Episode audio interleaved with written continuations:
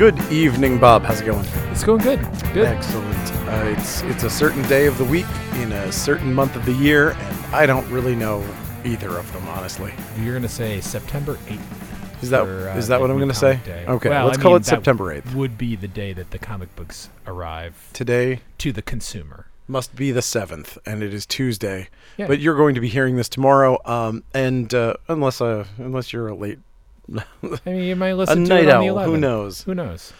Oh my God! You might never listen to it. These multiverses—they're so confusing. I'm still in vacation mode. Sorry, everyone. I took a 2-day vacation, and now my brain is gone. Mush. Yep, total mush. And I'm fucking around with my microphone. So sorry for that too. Okay. How about your turntables? Are you fucking around with them? Fucking around with everything. Let's talk about Amazing Spider-Man number 73. Okie doke. That is the last of this series that nobody wanted to read and everyone hated and everyone was mad about. I read this and I can see why. Yeah. Yep.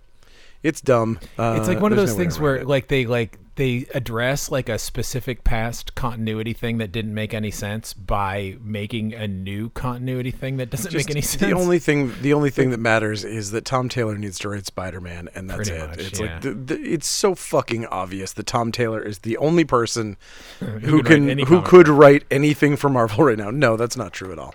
No. There's a lot of great stuff at Marvel right now, but yeah. I think he is the person to write Spider-Man. Period. As far as I am concerned. And the only person to write Army of Darkness 1979 is whoever the hell they found. I did not read it, but I'm sure it is an Army of Darkness comic. It is one of those romanticizing the pastiche of that might not be the right word, but in fact, it definitely isn't. It definitely isn't. But it's okay. But New York City 1970s, everything was amazing because if you were alive then, you saw Blondie or whatever. You know, yeah. It's great. Every time I walk down the street, I got a different hepatitis. I fucking loved it. Yeah, everything smells trash and rats. It's all these people who are like, yeah, I fucking can't go to the clubs anymore because nobody gets stabbed there. You're a fucking idiot. Getting stabbed is awful. Nobody wants to get fucking stabbed. Right. Stop being dumb. Yes. Anyway, Avengers Tech On number 2. That's what it's called. Tech On. Tech On. I was trying to see the title is covered. Tech On. So, hopefully you listen to the podcast, and if you're watching the video, because the video doesn't have Tech On. Tech On. I don't know why, because they put Tech On, I guess. There is also an all ages book called Bad Sister. Oh. I assume she's not that bad, or it wouldn't be all ages. If she murders somebody, they probably couldn't do that. Basketful of Heads trade paperback, which is not all ages because they definitely murder a bunch of people. Or you know what? I guess there's a technicality in Basket of Heads where maybe she doesn't murder anyone. Yeah, well, she chops their heads off. She does, but they seem to continue on. They do, because of a magical axe. Yep. So, there you go. I read that there's going to be a sequel. Yeah, it's called Refrigerator Full of Heads, and it's by a completely different creative team. Hey, that's fine by me. Yeah. Actually, the team is really cool. I'm actually very much looking forward to it. And there's also a really weird book about a plumber that I'm excited about coming out from DC Horror. I like that DC Horror is just a thing. I'm so happy about that. Yeah, it's cool. It's such an embracing some of the things about DC that I love. Yep. Because that was the era that I loved. I loved ghosts and all that shit, and also so did Joe Hill. Like Joe Hill mentions that Ghosts was his favorite comic growing up, and a super huge influence on him, and blah blah blah. So that's pretty cool. Here's a surprise, a book that I loved.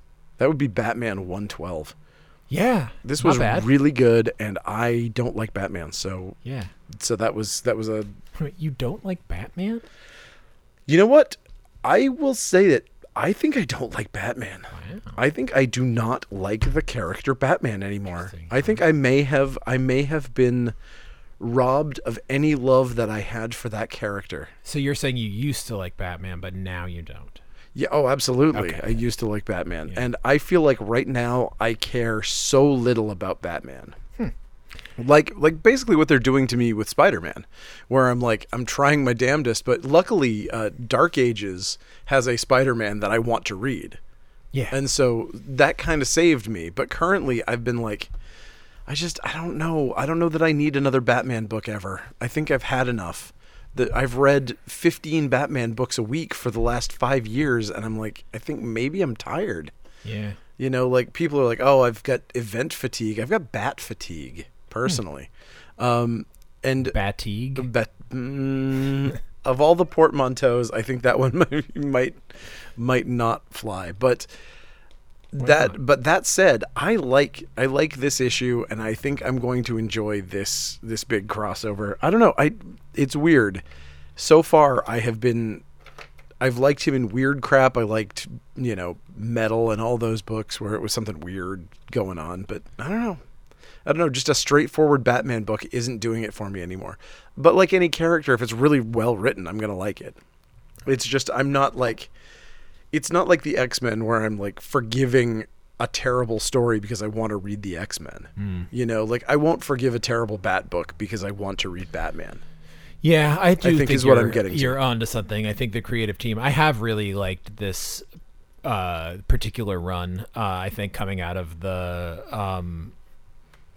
Tom King era of just like, I just was like, so, it's funny though that you're talking about it, because this week for me has been a lot of like, I've had a lot of conversations online about who do I like better? Like, I read so many 1980s Justice League and Blue Beetle comics over the course of my 3-day weekend.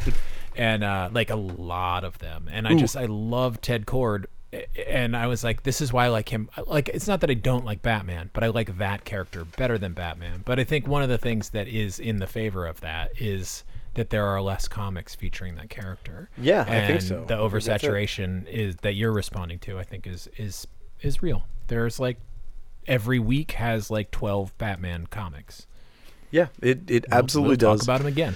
And we will talk about him again. Speaking of which, the Batman Catwoman, number 7, which I actually checked out today, and maybe this was the thing that was my breaking point today. Oh, funny, because this is the Liam Sharp art. And it was like, I was like, oh, it's just like a Batman and Catwoman fucking issue. I could give less than zero fucks about Batman. They were basically in bed, like post-coital or actually having sex for probably, 70% of the panels of this book. Who gives a shit? And it was not really my thing. Yeah. But one thing I would like to plug just in the middle of this, apropos of nothing, because it's a book that I read in my little vacation.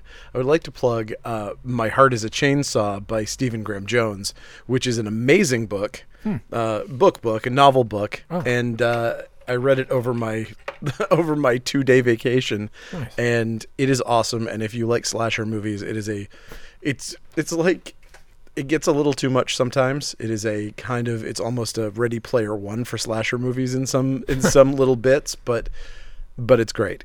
He's obviously a brilliant writer, and really cool. So that's my plug. Nice. And my other thing is, I don't really care about Batman. And I do care about Batman, but I do not care about Batman and Catwoman. Here's what I do care about in Batman, and it's something you care about too. It's Batman in the 50s. Ooh, yes. You see this? I'm holding it in my hands. Right now. I miss this. Yeah. And again, I'm sorry for creaking my mic. Yeah. You have it in your hands. Tell me more about Batman. So in the 50s. I own this trade. The original version of this trade. This is a new edition. Of it, but it's the same stories. This is basically like every Batman comic that matters that came out between 1950 and 1959. It's filled with so much amazing, awesome, like every weird thing that you've read, like Batman, Rainbow Batman in there, Zur-En-Arr in there, League of Batmen in there, like everything's in there. World's Finest, Superman team-ups, Two-Face, like, just everything is in here, and all the stories are so good. There's so much like Dick Sprang art, which best artist name maybe of all time. Like, if my name was Dick Sprang, I would have business cards that just had my signature. Sorry. But yeah, there's plenty of just classic.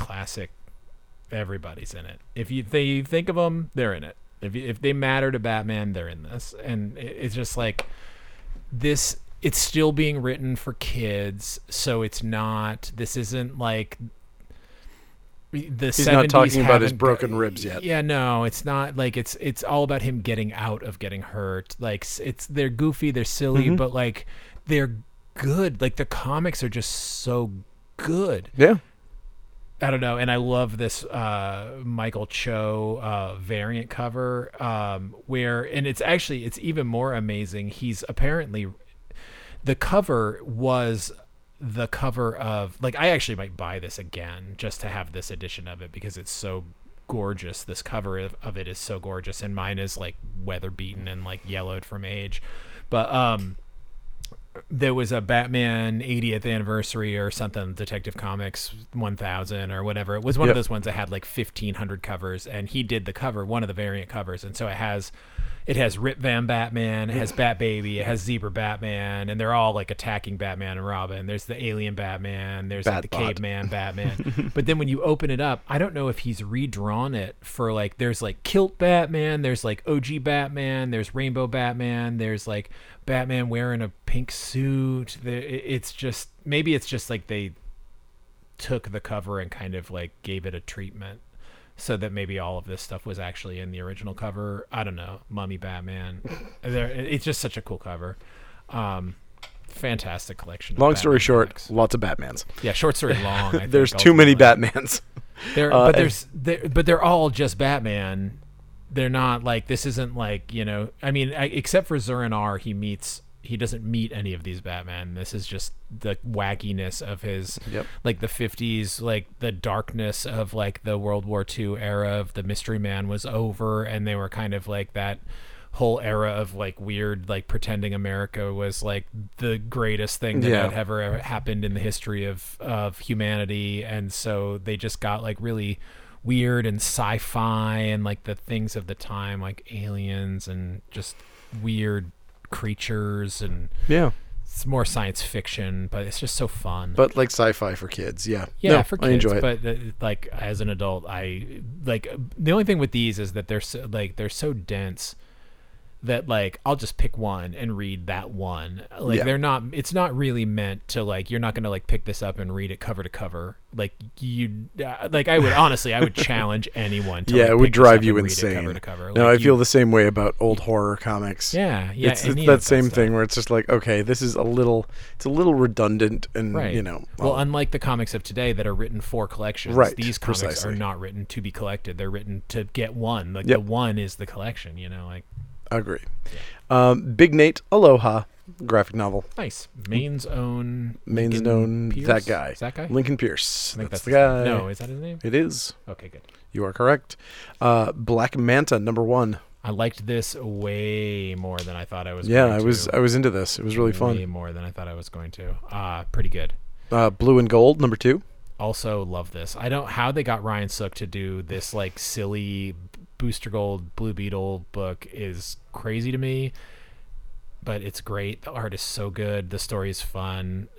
Blue Beetle makes a buggy instead of like flying around in a bug. He's driving around in a dune buggy. It's amazing because like, he's a bug. Yeah, they're, you know, it's like, it's straightforward. It's very like in the vein of like the 80s Justice League, fun kind of like, you know, superheroes with a humorous twist. Yep, it's fun. It's got a lot of like old man writing Twitter gags, but it's fine. Yeah. Definitely it suffers from like, hey, we got to talk to the kids. Twitter's here, so we got to have people canceling each other on Twitter because that's what people do in the modern age. Biggest, I think Dan Jurgens is writing it, so it's like, and he created Booster Gold, but like, and so the biggest like innovation of the series is that Booster Gold is basically on Twitch or whatever, and like he's got, basically like, a Twitch streamer. Everything he does, and everybody's hoping that he dies. Yeah. Most of the people are only watching him to see him like die in some superhero battle. Which the thing is weird too, like reading a lot of those old 80s Justice Leagues, like Booster Gold like actually kind of kicked ass in those. Like it turned into a joke over time. Mm-hmm. But like if you read like the first one that he shows up in, like it's still all that like corporate sponsorship bullshit is part of him, but like, cause that's part of the character from the core, but like he's competent. Like that's the thing that is interesting just, like, about it is constantly. That he is, I mean, okay, so maybe this is some sort of alternate universes kind of shit, but the fact is he has a built-in problem for me, just as far as like any kind of drama. He lives through everything that you're seeing because he's from the 25th century. Right. He's well, fine. He's fine. He gets through everything. There is a hole in that. He knows that, but he can't go back because he's coming from his own future. Like his own future doesn't exist. Oh, okay. So the past exists, but the future does not. He will exist in the future, but like only up to the point where he comes back to the. It does. If he is born in the future, and then he returns at a certain point to the past, he's still in his future. He's just living in the past. So if he dies in the past, then he just doesn't go back to the future. What I'd say is that, so Ziggy Marley once said, God, if you don't know your past, you don't know your future. Tomorrow, people, how long will you?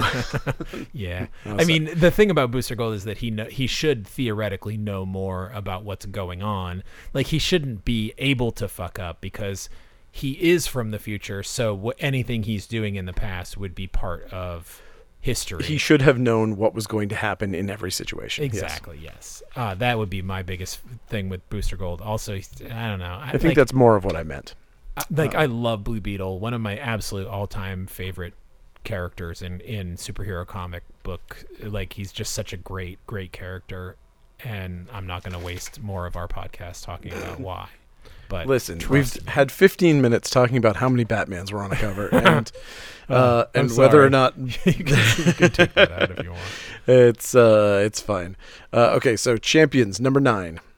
We got Cinnamon number 2. It's some sort of murder cat. Cinnamon. We've got Conan the Barbarian number 25 out. Some sort of there's mega an amazing issue. Marcos Martin, Dan Slott, Marcos Martin silent story on that. It's amazing where Conan is hammered for the entire thing. It's great. That's pretty much every single Conan.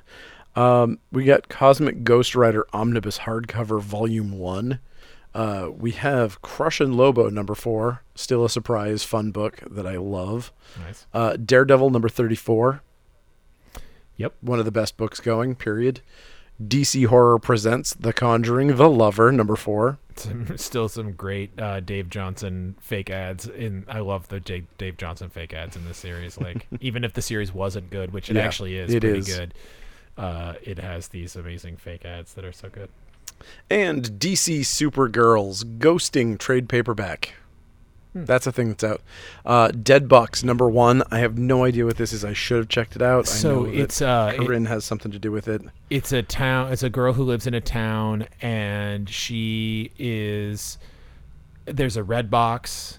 So it's like the Dead Box is like the red box. It's like a red box. But like it's a haunted DVD rental. Yeah, so when she rents a horror movie from the red box, the Dead Box, then the things from what she sees manifest in her reality. I think. I believe that sounds correct. It was a skin for me, so I'm sorry if I didn't get it right. Deadly Class number 58 is out. Nice. Deadpool Black, White, and Blood number 2. Cool. Some good creators in that one. Yes.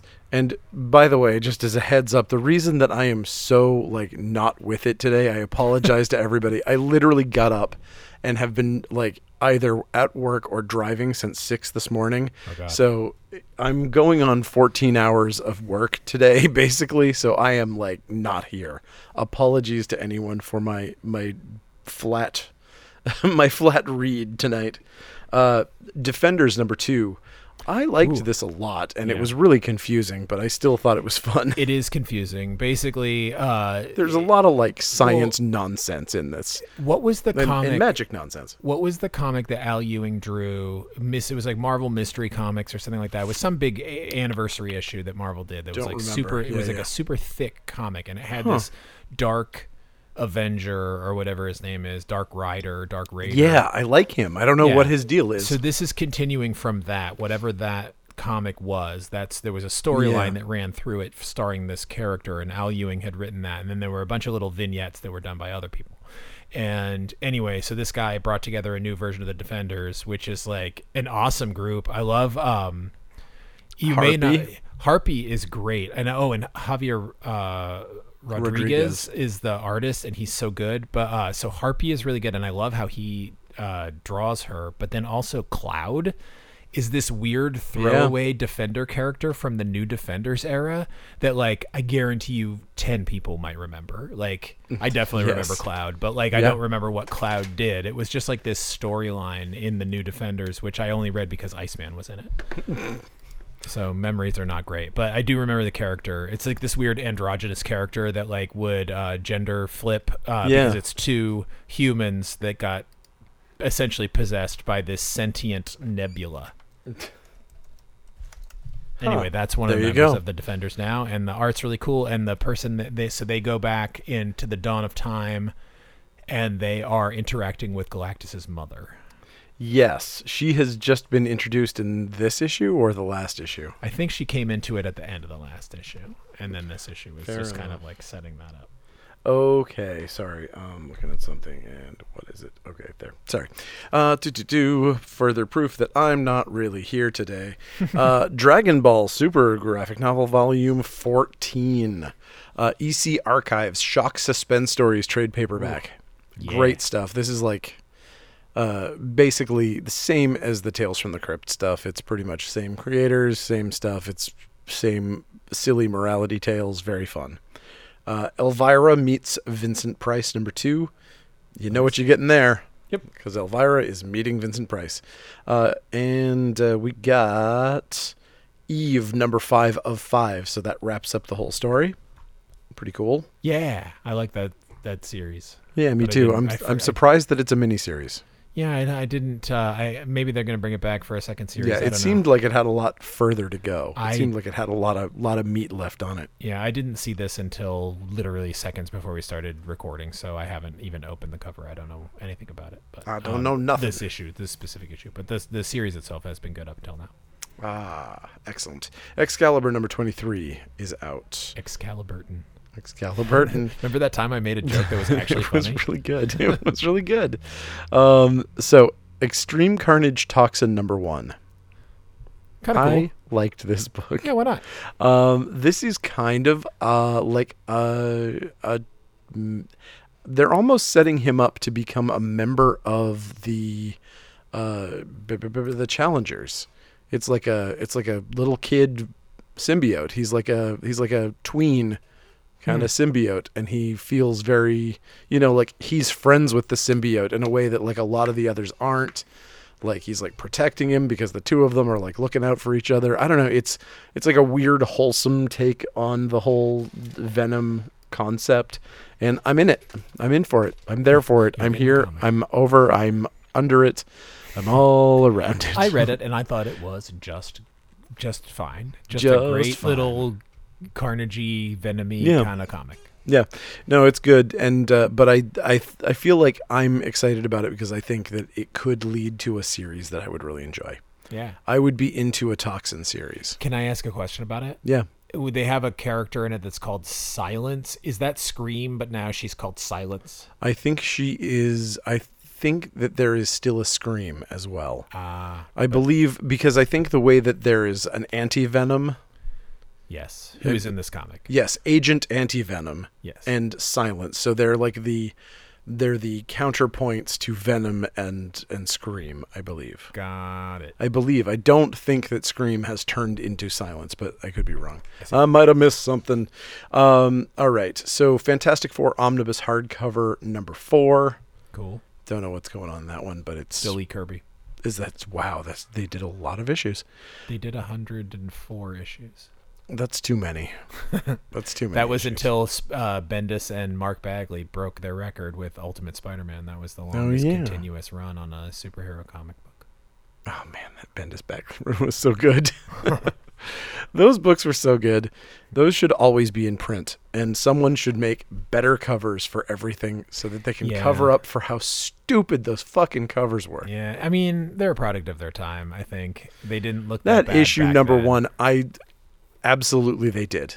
Huh. I mean, or at least to me, they looked that bad. I saw that thing on the shelf when number 1 came out, and I was like, what is this piece of crap? But I bought it. It stood out. It stood out as something that was different from a regular mainstream Marvel comic. True, I think, because it had weird computer animation on the cover that made it look like. Yeah, I don't know. I remember disliking it. Mm. Anyway, Good Night Hem, hardcover, by Jason, Norway's finest drawer of dogs. Gorgo Attacks, hardcover.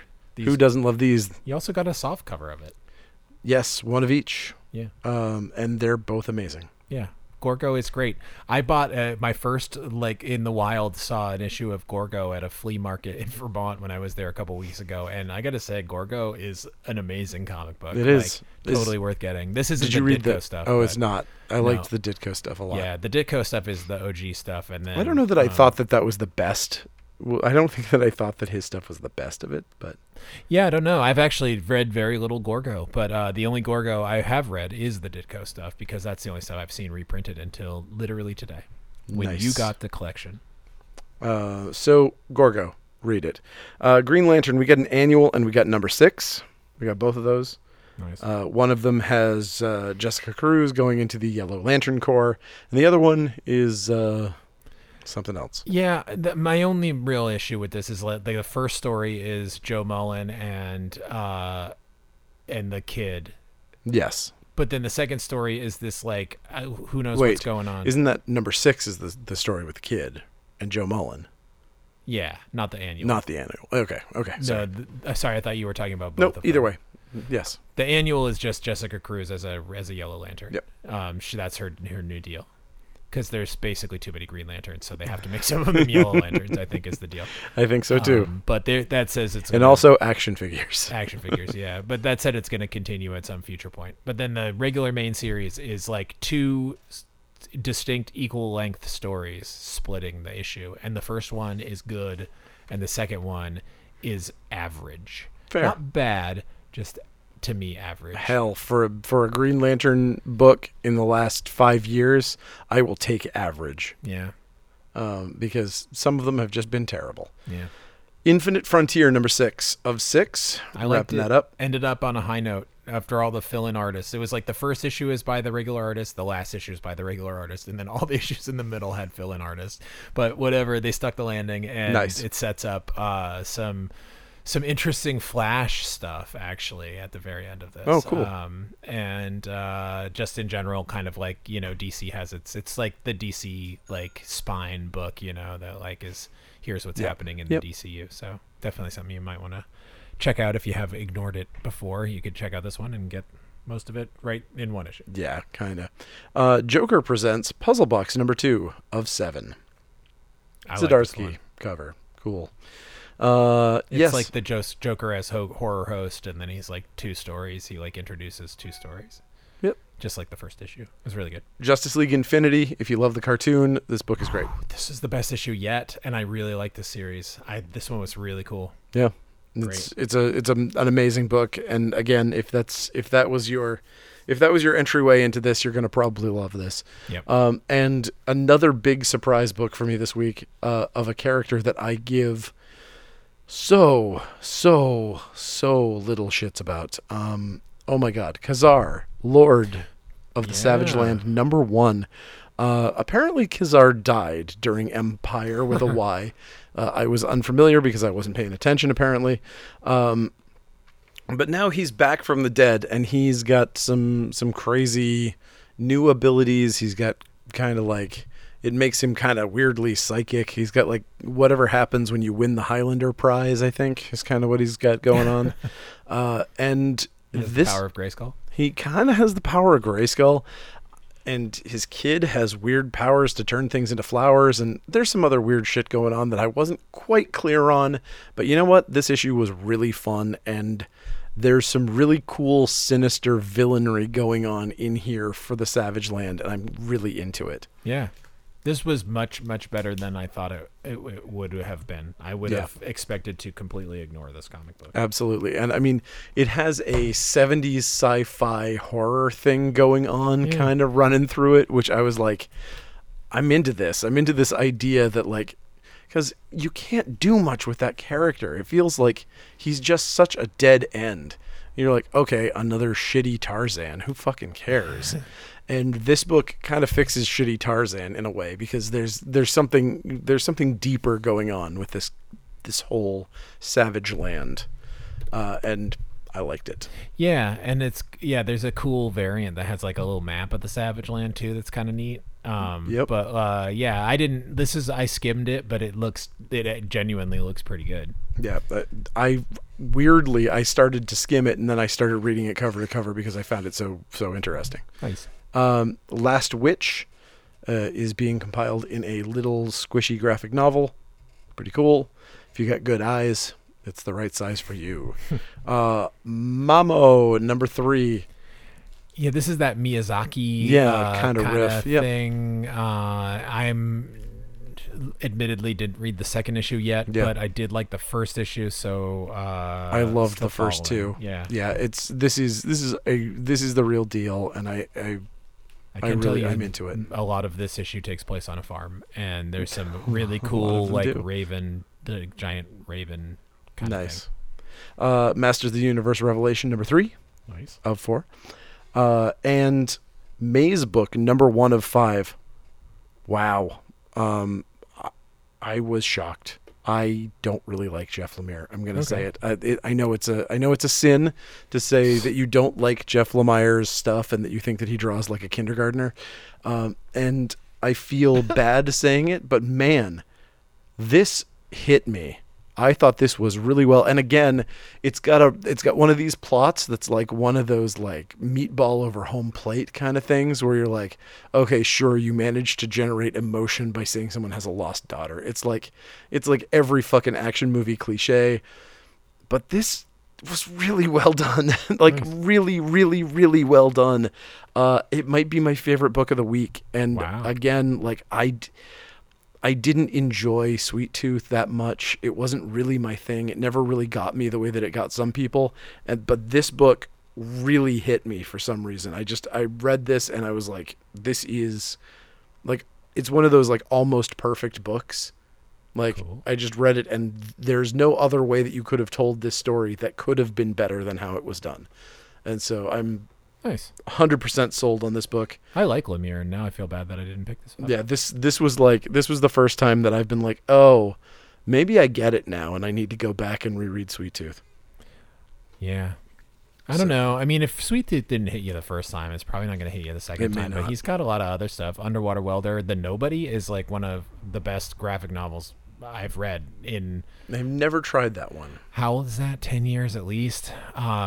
It's basically just The Invisible Man, but like a different treatment. But that is his art, and I really like that. And I like his short stories. I like his stuff as a writer for different artists. Although one of the things that people said of his that was really critically acclaimed was that Green Arrow run, which I didn't enjoy. I didn't either.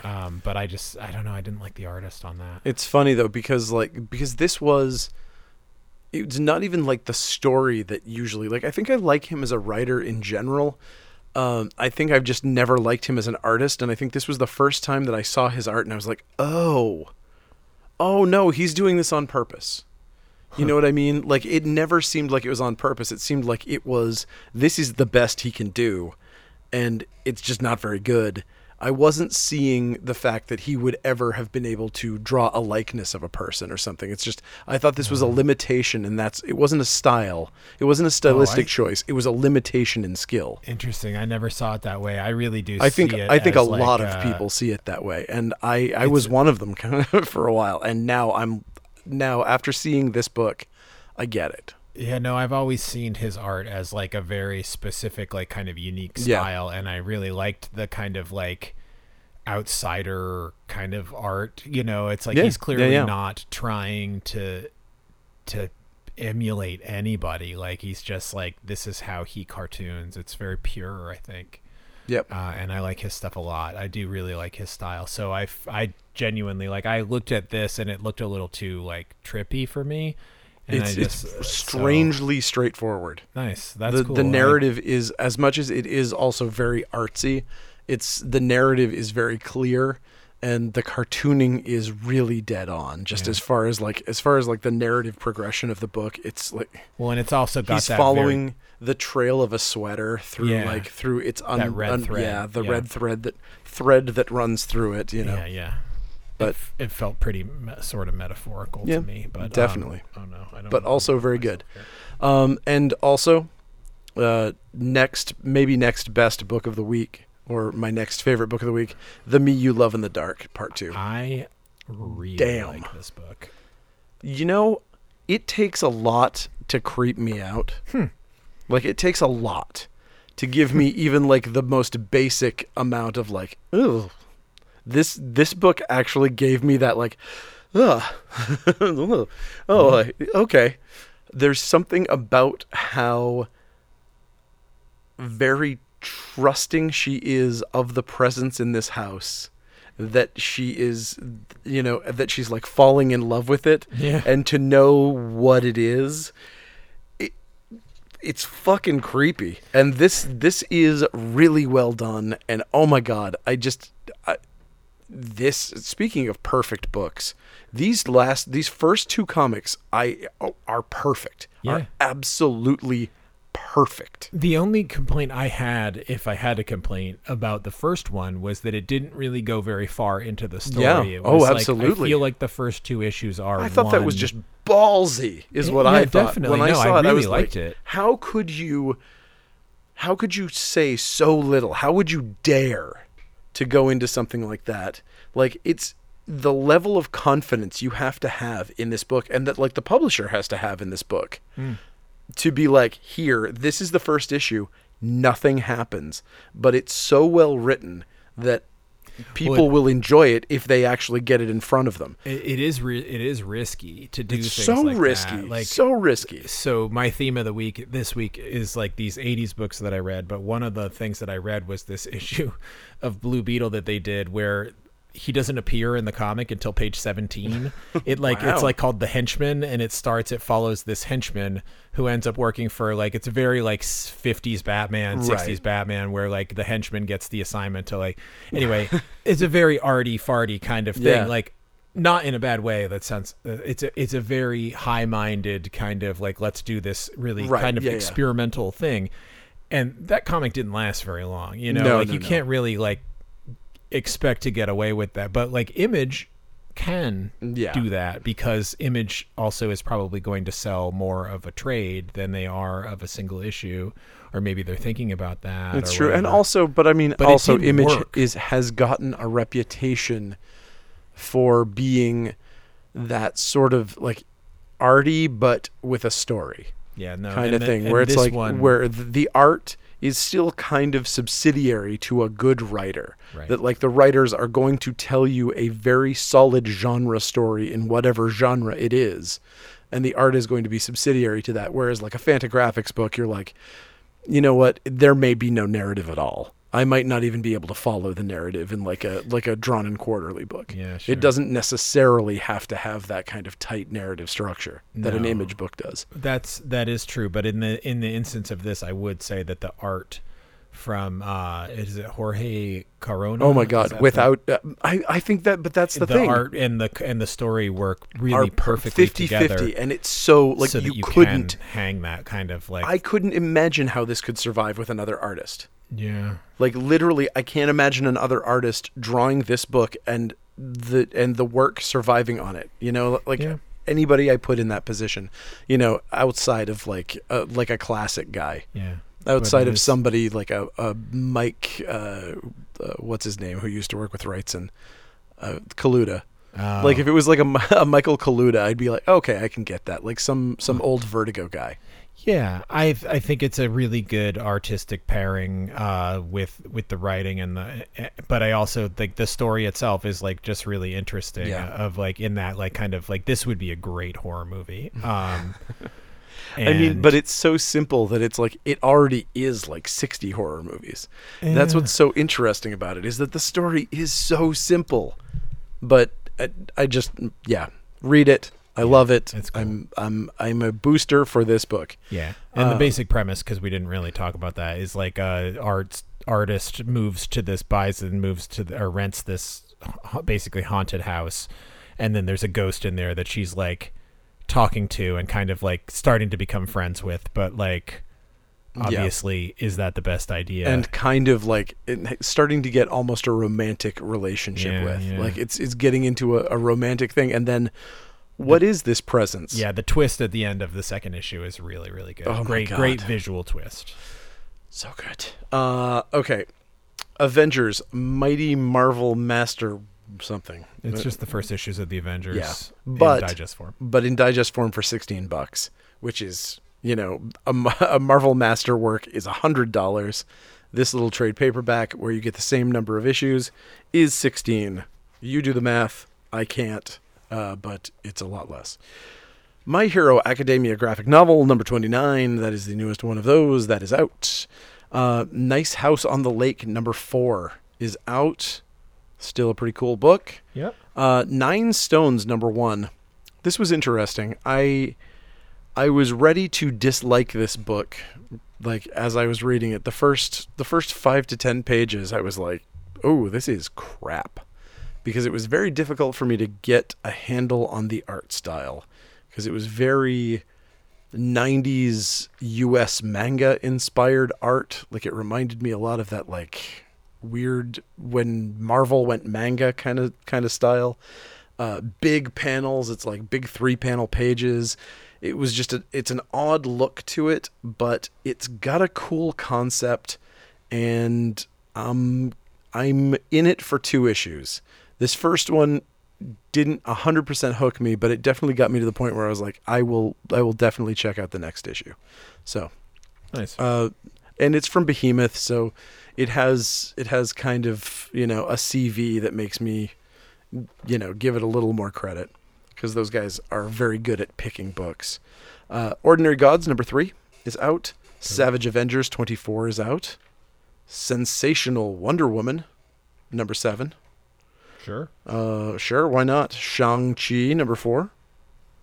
Shang-Chi, this is like one of those ones where it's like, don't tell me that Shang-Chi is going to fight the Fantastic Four and then have the entire issue take place, and then in the last page, the Fantastic Four shows up to fight Shang-Chi. It's like, that's a lie. That's a bummer. Don't lie to me. Yep. Shang-Chi. Don't lie to me, Argentina. No. So 6 Sidekicks of Trigger Keaton, number 4, is out. Oh my God, I love this book. This is like, if you buy comic books for art, ever, like if you just like, there's a comic book that you're just like, you know, like the story is really good, it's really funny. So the writer is Kyle Starks, the artist is Chris Schweitzer, if I got that right. This is like, I love the story. It's obviously like a very like, it's a lampoony kind of story, but it is a good one.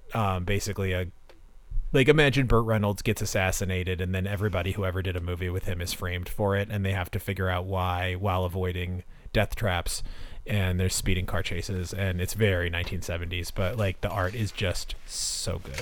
Yeah. I love 6 Sidekicks of Trigger Keaton. And really it just got a bump from Patton Oswalt. Nice. He said some nice things about it. Good old Patton. Snelson, Comedy is Dying, number 2. You got me back on this one. I was ready to walk, and then you were like, "This is really smart," and then I read it, and I was like, "Holy shit! This actually is really good." It is. It's surprisingly smart. Yeah, it's super smart. It's like an Ahoy thing where it's like, these comics are so smart, like most people are going to be like, "Well, it doesn't have punching." Yeah, it's definitely, Ahoy has this problem where it is definitely a too smart for its own good kind of book, where people are going to go into this, they're going to be lured into thinking that this is a right-wing agenda comic, and it's gonna smack them in the face. It's an interesting book. Yeah, it isn't. I would say, if you're listening to this and you're like, kind of, do I check out Snelson or not? It does espouse very various political points of view, but it is in itself, the comic book, I think, apolitical. It's having a conversation about this subject matter in a way that comedy should be able to do. It's not saying one side is right or one side is wrong. It's really lampooning both sides, or not even really lampooning, but like, it's giving each sides of an argument kind of like, I wouldn't even necessarily say equal treatment after reading it.